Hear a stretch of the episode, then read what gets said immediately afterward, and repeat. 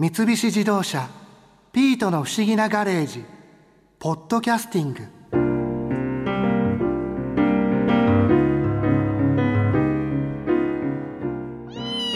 カラスの歴史ってどこに行くのか全く分からなかったけどあのシートンとかノーベル賞をもらったなんとかさんとか意外な目的地の連続だったな。あ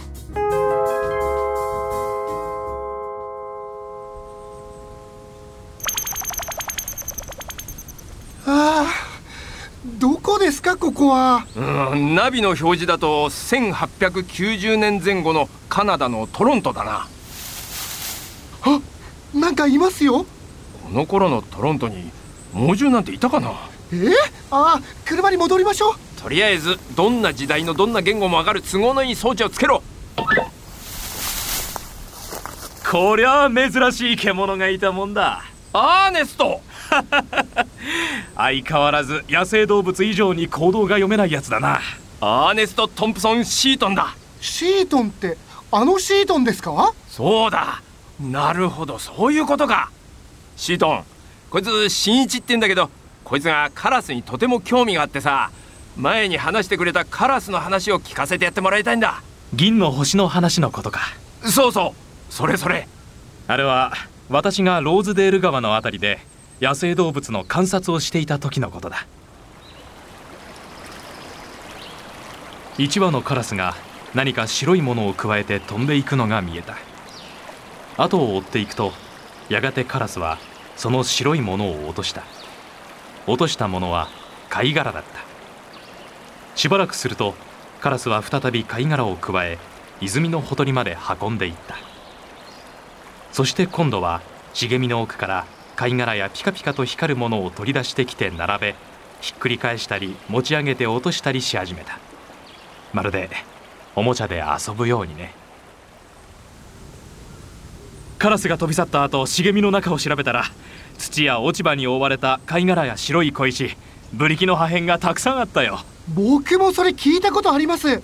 カラスはピカピカ光るものが好きだって。今思えばあれは彼の宝物だったんだろう私はそれを荒らしてしまった。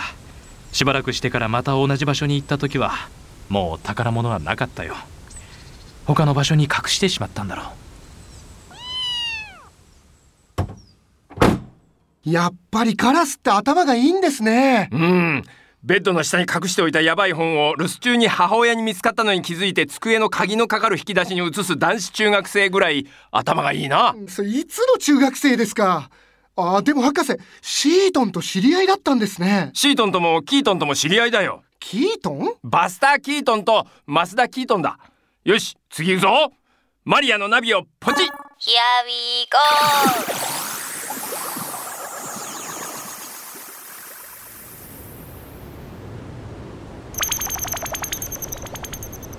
今度はどこですか？1926年頃のオーストリアウィーンのようだなどうやらマリアはカラスと縁のある俺の知り合いに行き先を絞ってくれたようだな。今度は誰ですか？僕でも知ってそうな人ですか？お前に買い置きのシャンプー程度の教養があれば知ってるだろうな。うんちょっと意味が。いやあコンラート。あこんにちは博士。あそこに飛んでいるのは君のカラスかい？ええそうですよ。新一彼はコンラート・ローレンツ。今はウィーン大学にいるんだっけ？はい前に話していたカラスはあの中に？チョックですか？チョックなら昼間は隣村にいますよ。隣村？チョックのやつうちのメイドに恋しちゃったんですよ。でも彼女が最近隣村に嫁いでしまってそれ以来昼間は彼女の新居あたりに居座ってるんです。カラスが人間に恋？いくら頭が良くてもそんなことあるんですか？普通驚きますよね。でもあるんですよ現に僕も今あるオスのカラスに恋されていて。あ呼んでみましょうか。あーあーあうわ来た。肩に乗った。見ていてください。あーん。え？くちばしを口の中に。あキキス？ああ行っちゃった。違います。ほら彼はとびきりのごちそうを僕にプレゼントしてくれたんですよ。黒丸ガラスのオスにはメスや子供に餌を食べさせてやる習性がありましてね。くちばしがなくても口だってわかるんですね。そこは微妙ですね。口を開けないと代わりに耳に入れようとしますから。うわあそれはきついですね。もっとも彼らにとってのごちそうは細かく噛み砕いた芋虫なんで残念ながらその行為を受け入れることはできないんですけどね博士ローレンツさんって有名な方なんですか？いやおお前わからないで話してたのか？あいや。いやコンラート・ローレンツ1973年にノーベル賞を取った動物行動学者だよ。ソロモンの指輪って本聞いたことないか？ないです。お前さ SF 好きならそれぐらい抑えておけよ、うん。日本版の翻訳したのは日高俊孝さんだぞ。日高さんと言ったら日本の SF 作家とも何かと親しかったはずだぞ。んじゃあここはこれぐらいにして次に行くぞ。ほれマリア。Here we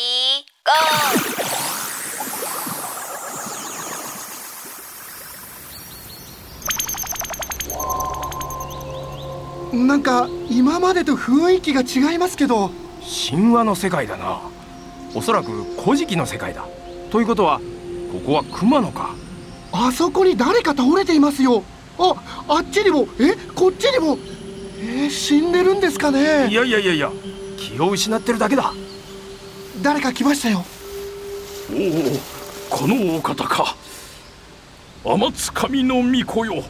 この太刀を献上いたしまする。これは中寝してしまった。あお前は？はあ私は熊野の高倉寺にございます。お前がこの太刀を？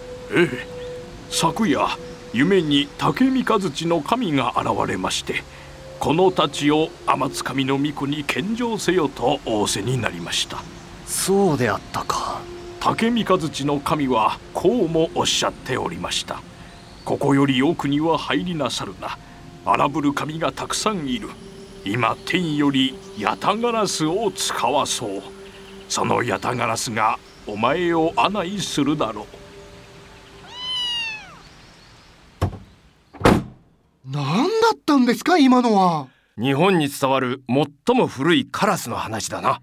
ヤタガラスとか言ってましたよね。鴨山と言われびこの御事が統制の途中で熊野や吉野の山中を行軍した時の様子の古事記版だな。ヤタガラスはさすがに聞いたことあるだろああるようなないような。なんだよお前。サッカー日本代表のエンブレムにもああお前サッカーには興味あるようなないような。お前も！あうヤタガラスっていうと三本足のカラスとして知られているけど古事記や日本書紀では特に三本足とは書かれていないんだよね。じゃあ普通に二本足だったんですか？日本足とも書いてはないがまあ日本足ならわざわざ日本足とは書かないよな。確かに。二本足ですからねカラスは。うん。それがなぜ三本足になったかというのは諸説あるんだけどもともと日本の神話にあった神の使いとしてのカラスと古代中国の太陽の霊長である三本の足の鳥がどこかで融合したっていうのがまあよく聞く説だな。昔はカラスって神様の使いだと思われていたんですね。今とはかなりイメージが違っていたってわけだ。さてとそろそろ現代に戻るとするか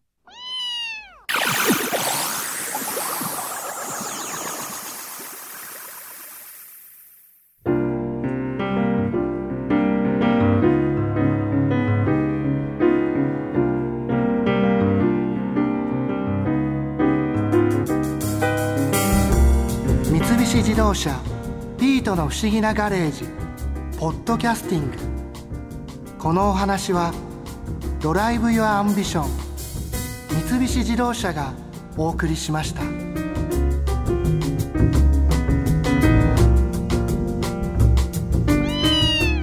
ここで耳寄りなお知らせです。ピートの不思議なガレージをもっと楽しみたいという方は毎週土曜日の夕方5時東京 FM をはじめお近くの FM 局で放送の三菱自動車ピートの不思議なガレージをお聞きください。外に出かけたくなるとっておきのお話満載でお届けしています。